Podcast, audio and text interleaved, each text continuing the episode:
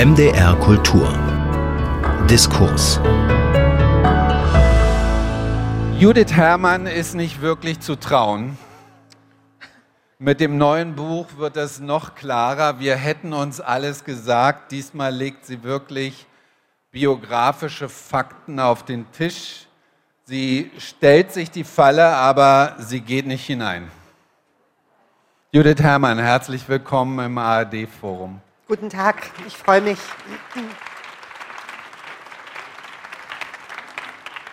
Mit Sommerhaus später hat es angefangen 1998 mit diesem großen Erfolg, zuletzt der Roman Daheim.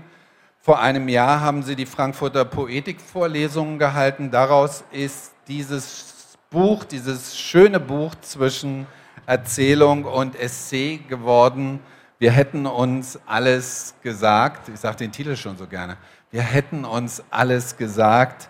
Ist es das Hätte der verpassten Gelegenheiten oder ist es das Hätte der prinzipiellen Unmöglichkeit? Hm, das sind beides sehr schöne Formulierungen. Es ist das Hätte der verpassten Gelegenheit tatsächlich zum einen faktisch. Also der Satz entsteht in einer Situation, in die man so schnell nicht nochmal kommen wird. Wir hätten uns alles sagen können. Der Fahrstuhl ist stecken geblieben und dann ist er aber doch nochmal weitergefahren. Aber es ist darüber hinaus, glaube ich, durchaus auch etwas, was so ein bisschen meiner Konstitution entspricht. Also doch der Grundgedanke der, der Schwierigkeit, ähm, im Gespräch auf einen Punkt zu kommen. Im Buch formulieren Sie ja auch dieses Unbehagen an dem Wunsch, den der Freund hat, mhm. der eigentlich gerne alles auf den Tisch bringen will. Mhm. Und sie oder die Protagonistin, in dem Falle ja sehr stark mhm. sie in diesem Buch, ist ja sehr zögerlich, sehr skeptisch überhaupt mit der Idee, ob das überhaupt eine gute Idee ist, sich alles zu sagen. Mhm. Was ist das für eine Skepsis? Also sie ist dann in dem Fall doch, glaube ich, sehr ich und ähm, ich empfinde diese Skepsis durchaus.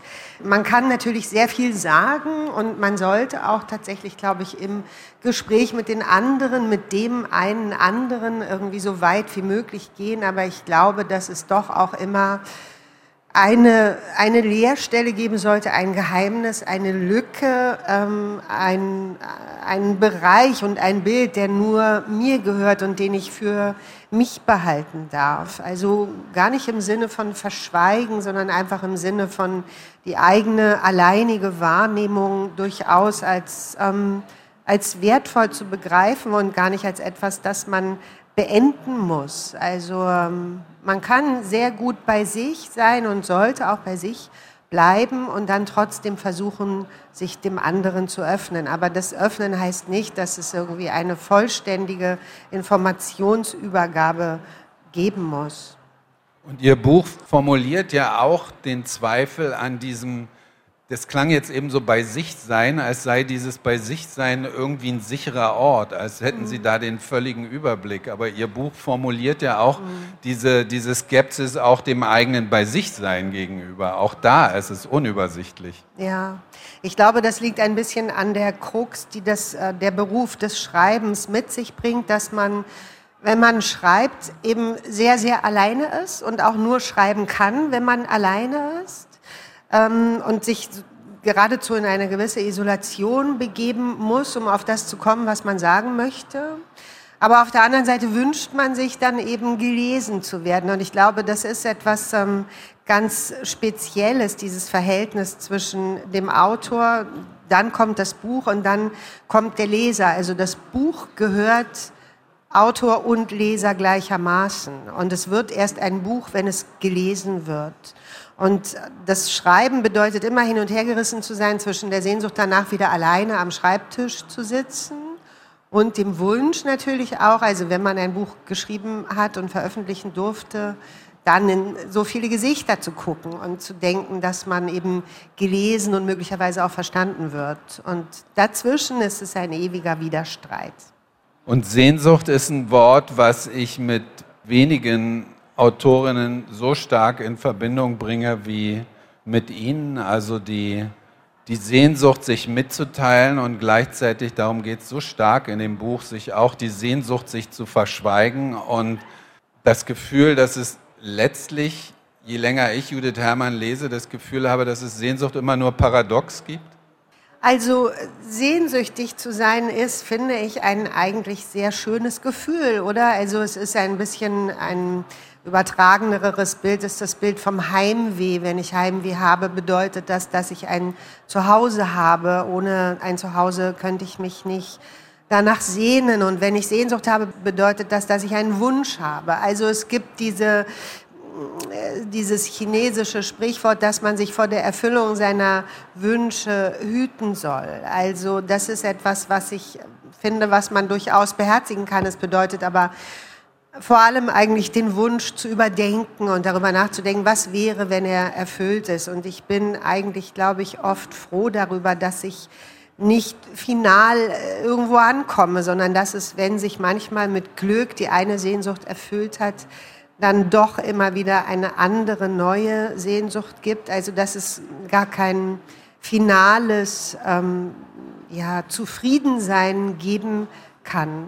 Es gibt auch den Begriff der Melancholie der Ankunft und ich glaube, das ist ganz eng verbunden damit. Wenn man angekommen ist, will man eigentlich irgendwie nicht mehr wohin, aber ich will, wenn ich angekommen bin, dann doch immer wieder weiter die Melancholie der Ankunft auch ein Buch geschrieben zu haben, mit dem Sie irgendwo ja. angekommen sind. Wollen wir mit dem Anfang mal anfangen? Ja. Ja, also dieses Buch, das sind äh, Frankfurter Poetikvorlesungen, die vielleicht etwas weniger akademisch anfangen, als man es von einer Poetikvorlesung erwartet. Und ich lese einfach ein paar, zwei, drei Seiten des Anfangs. Vor einiger Zeit bin ich mitten in der Nacht auf der Berliner Kastanienallee in einem sogenannten Spätkauf zufällig und unverhofft meinem Psychoanalytiker begegnet, zwei Jahre nach dem Ende der Psychoanalyse und zum allerersten Mal außerhalb des Raumes, in dem ich jahrelang auf seiner Couch gelegen hatte. An diesem Abend war ich mit G unterwegs, dem einzigen Schriftsteller, mit dem ich befreundet bin. Wir hatten bei einem Italiener auf der Eberswalder Straße gegessen, vor einer Bar einige Gläser Wein miteinander getrunken. G hatte mich zur Straßenbahn bringen wollen. Auf dem Weg zur Straßenbahn hatten wir angefangen, von unseren Müttern zu sprechen. Es waren dieses Muttergespräch, das leichte Betrunkensein und die Tatsache, dass wir auf alten Pfaden gingen, Arkona, Rheinsberger, Wollina, Straßen, auf denen wir in unserer Jugend unterwegs gewesen waren, vor tatsächlich einem Vierteljahrhundert also, als es noch schneite, die Welt um uns herum schwarz-weiß und reine Poesie gewesen war die dazu führten, dass sich eine Straßenbahn nach der anderen fahren ließ, wir uns an der Kastanienallee auf die Treppenstufen vor eine Haustür setzten und beide unvermittelt eine Zigarette rauchen wollten, obwohl wir uns das Rauchen schon vor Ewigkeiten abgewöhnt hatten. An uns vorbei ging ein rauchendes Mädchen und ich sprach sie an. Ich bat sie um eine Zigarette und sie sagte entschuldigend, sie habe keine, aber drüben Sie deutete zum Spätkauf auf der anderen Straßenseite, könne man Zigaretten einzeln kaufen wie früher. Wir gingen quer über die Straße, betraten den Späti. Im Späti saß der arabische Besitzer hinter der Kasse und vor der Kasse stand mein Psychoanalytiker Dr. Drehüs und bezahlte gerade ein schönes Softpack gelber American Spirit. Ich habe in meinem Leben häufig Menschen nicht erkannt, wenn ich sie außerhalb der gewohnten Strukturen angetroffen habe. Dr. Drehüs war ich außerhalb seiner Praxis nie begegnet, in seiner Praxis im Grunde genommen auch nicht. Er hatte mir dreimal in der Woche die Tür aufgemacht. Ich war an ihm vorbei durch den Flur gegangen, hatte das Zimmer betreten, meine Jacke ausgezogen und über den dafür vorgesehenen Stuhl gehängt, dann hatte ich mich auf die Couch gelegt. Er hatte hinter mir in einem Sessel Platz genommen. Am Stundenende der Ablauf rückwärts. Ich war aufgestanden, hatte meine Jacke wieder angezogen, dabei verlegen aus dem Fenster gesehen. Er war vor mir her durch den Flur gegangen, hatte mir die Tür aufgemacht. Wir hatten uns die Hand gegeben. Er hatte die Tür hinter mir geschlossen. Es war ein Wunder, dass ich mir sein Gesicht, seine Gestalt und Erscheinung überhaupt halbwegs eingeprägt hatte. Im Spätkauf war ich schneller als er. Ich erkannte ihn zuerst oder ich begriff zuerst und ich war wach genug, um die Situation bemerkenswert zu finden und nicht zu erkennen, zu geben, dass ich sie bemerkenswert fand. Ich begrüßte Dr. Drehus höflich und überrascht und stellte ihn und G einander vor, was amüsant war, weil beide voneinander wussten. G war in den Erzählungen der Analysestunden aufgetaucht und hatte sich seinerseits einiges über die Analysestunden anhören müssen. Das ist G, das ist also G. G, das ist nun kurz vor Feierabend und zu guter Letzt tatsächlich Dr. Drehhüs, mein Analytiker, mein alter Analytiker. Wir verbeugten uns alle drei ansatzweise voreinander. Ich habe in meiner Erinnerung an diesen Moment bedauerlicherweise den arabischen Besitzer aus den Augen verloren, seinen Blick auf uns, auf Dr. Drehüs, der ein Stammkunde zu sein schien und sich bisher vielleicht nicht als Analytiker zu erkennen gegeben hatte. Und wie auch immer, ich nutzte die eigenartige Gelegenheit und bat Dr. Drehüs um zwei Zigaretten. Wir traten vor den Späti wechselten ein paar Sätze. Wie geht's? Gut, danke. Und wie geht's Ihnen? Während er elegant die Zigaretten aus dem Softpack klopfte, sie uns anbot und freundlicherweise kein Wort darüber verlor, dass ich mir das Rauchen in den Analysejahren doch eigentlich abgewöhnt hatte. Er gab sich überhaupt ungezwungen, wohingegen ich nun doch Mühe hatte, eine Fassung zu wahren. Ich wollte mir alles auf einmal einprägen, Gesten und Ausdruck, seinen etwas extravaganten Anzug, die Art, uns Feuer zu geben, zu lächeln und lässig auf Abstand zu bleiben. Ich hatte angenommen, Dr. Drehhüs gäbe es nicht. Ich hatte mir über das Leben von Dr. Drehhüs außerhalb seiner Praxis selbstverständlich schwer den Kopf zerbrochen und war zu dem Schluss gekommen, er habe keins was unter anderem damit zu tun hatte, dass er mir als astreiner Analytiker außer seiner Anwesenheit niemals auch nur das kleinste Detail aus seinem Dasein verraten hatte. Dr. Drehüs lebte für mich in diesem Zimmer mit der Liege am Fenster, dem abgeschabten Sessel am Kopfende der Liege, dem leeren Schreibtisch. Außerhalb dieses Zimmers existierte er nicht. Aber plötzlich war er da, ich entzündete meine Zigarette an dem Feuer, das er mir gab. Ich nahm seine Hände wahr, nah an meinem Gesicht. Ich nahm wahr, dass er angetrunken war und wie ich in der fortgeschrittenen Nacht in gewisser Weise die Leinen losgelassen hatte. Er gab auch Gehfeuer und dann wünschte er uns einen guten Abend, ging die Straße runter, ging drei Meter weit die Straße runter und verschwand im Eingang einer Kneipe, die sich für meine Begriffe erst in diesem Augenblick aus dem totalen Nichts und nur für ihn öffnete und hinter ihm wieder verschloss. Vor dem Späti stand eine schiefe Bank. Ich musste mich setzen. Auch G musste sich setzen. Wir rauchten unsere verbotenen Zigaretten perplex zu Ende. Gs Anteilnahme für meinen Schreck über diese Begegnung war tröstlich. Er sagte, er sei sich gar nicht sicher, ob es diese Situation gerade wirklich gegeben habe, ob sie nicht wie in einem Film von Woody Allen in einem Wurmloch stattgefunden habe, eine Täuschung, hervorgerufen durch den Wein, das Muttergespräch, die Wege in die Vergangenheit. Die Konstellation erschien ihm so surreal wie mir. Auch ihm war diese Kneipe, in der Dr. Drehus verschwunden war, wie eine Alice im Wunderland, nie zuvor aufgefallen. Und als ich sagte, ich müsse da jetzt ohne Frage ebenfalls rein und Dr. Drehus hinterhergehen, sagte G, so etwas habe er sich schon gedacht.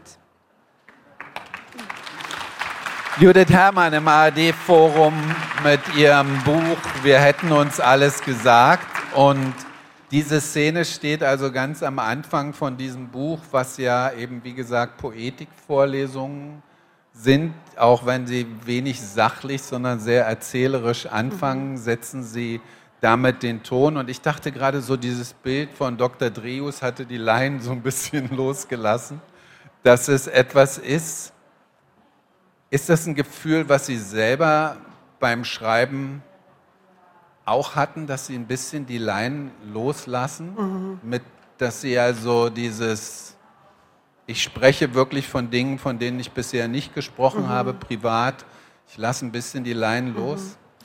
Also das ist sehr deutlich so gewesen. Allerdings war es im Schreiben am Anfang äh, so, dass ich nicht darüber nachgedacht habe, ein Buch zu schreiben. Hätte ich gewusst, dass es am Ende ein Buch geben wird und ich ähm, in dieser Situation sitzen werde, hätte ich es möglicherweise nicht geschrieben. Also das, dieses Buch sind Frankfurter Poetikvorlesungen gewesen und das bedeutet, dass äh, es ein Text gewesen ist, den ich für die Frankfurter Goethe-Institut geschrieben habe und dort an drei Dienstagen hintereinander vor einem Auditorium aus Studenten, ein paar Literaturkritiker und ähm, literaturinteressierte Akademiker aus Frankfurt am Main äh, vorlesen sollte und vorlesen wollte. Das heißt also, dieser Text war am Anfang ein Manuskript, meine Seiten, und er war dazu gedacht, vorgelesen zu werden. Und das ist tatsächlich noch mal etwas ganz anderes als ähm, ein Buch zu schreiben. Also ein Text, den ich vorlese,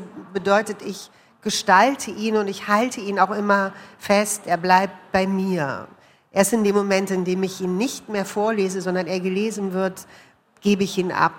Und ähm, Zunächst war es eben die Vorstellung, nur für diese Vorlesung zu schreiben. Und das war dann mit dem Gedanken, der Text bliebe bei mir, tatsächlich so, als ließe ich die Leinen los. Also ich habe angefangen zu schreiben und hatte deutlich ganz andere Bilder und sehr viel persönlichere ähm, Akzente im Text, als ich es normalerweise habe. Es ging doch darum, etwas über mich zu sagen. Ich sollte etwas über mich sagen.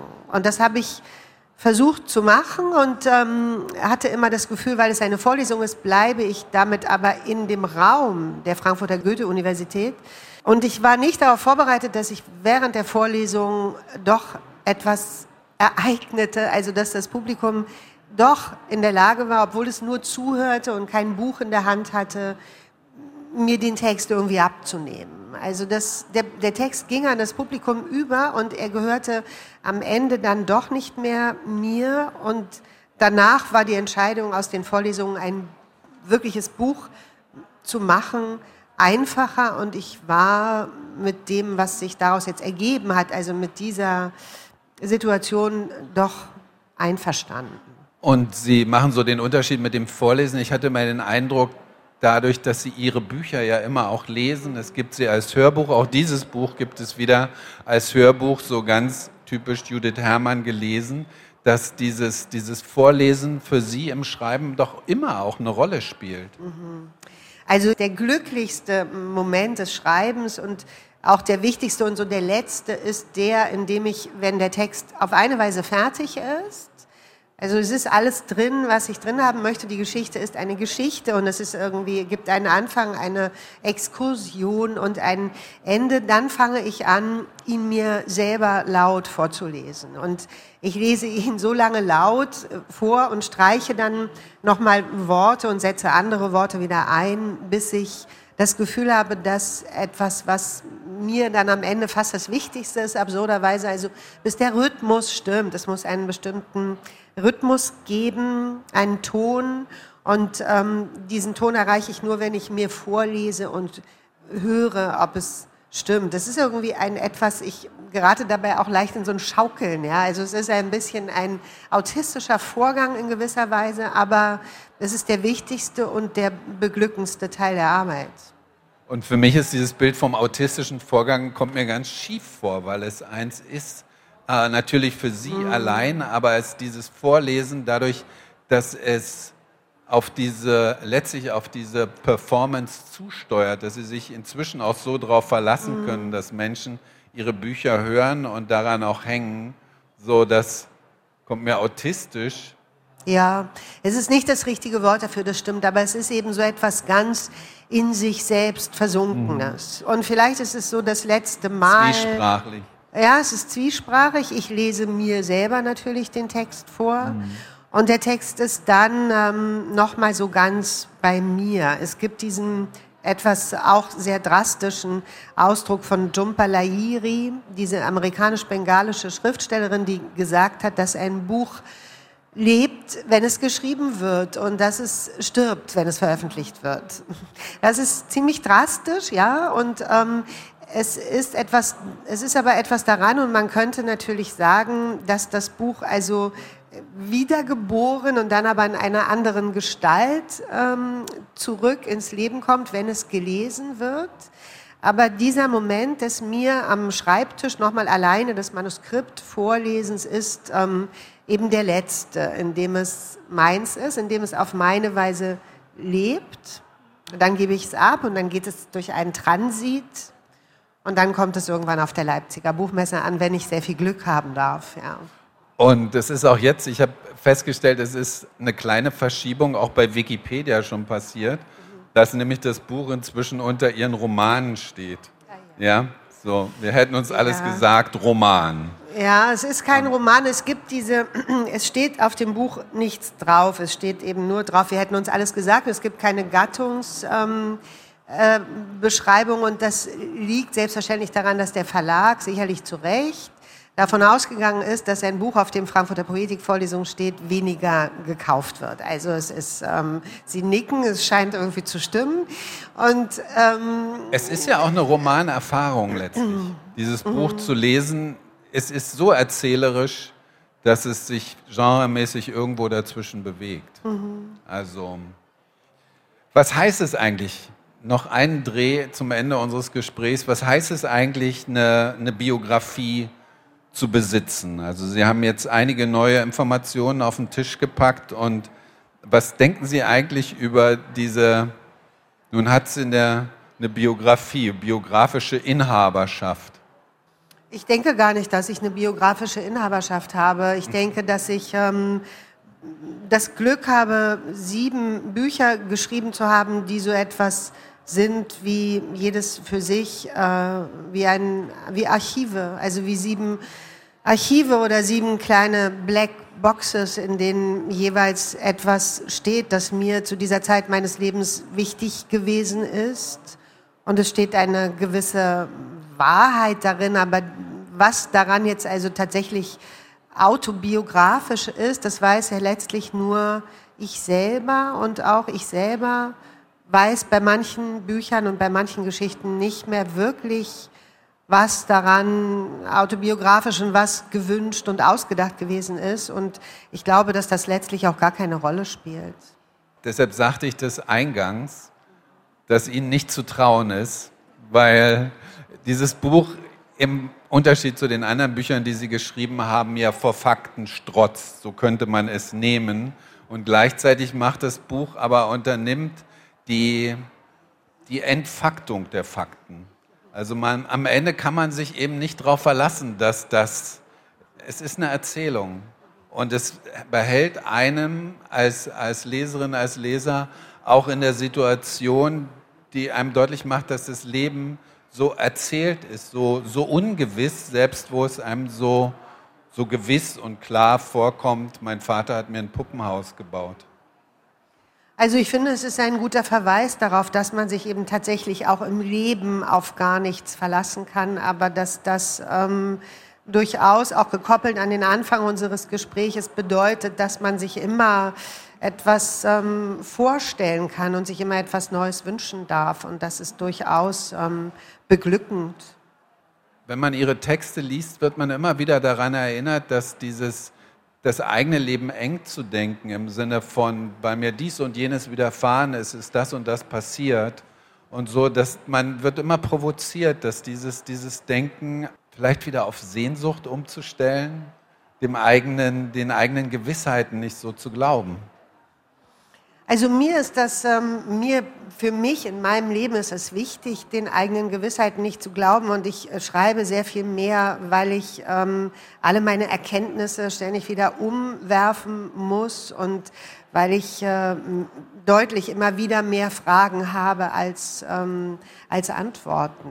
Also es ist etwas, ich, ich sehe immer hinter Ihnen das Cover dieses Buches und ähm, das ist ein, äh, ein Bild von dem amerikanischen Maler Andrew Wyatt, den ich sehr verehre. Und ich habe mir dieses Bild gewünscht äh, für das Cover. Und in der ersten Umschlagsgestaltung, im ersten Umschlagsentwurf, den der Verlag mir schickte, waren diese beiden kleinen Seesterne, die da oben in der Fensterscheibe stecken, die waren weg.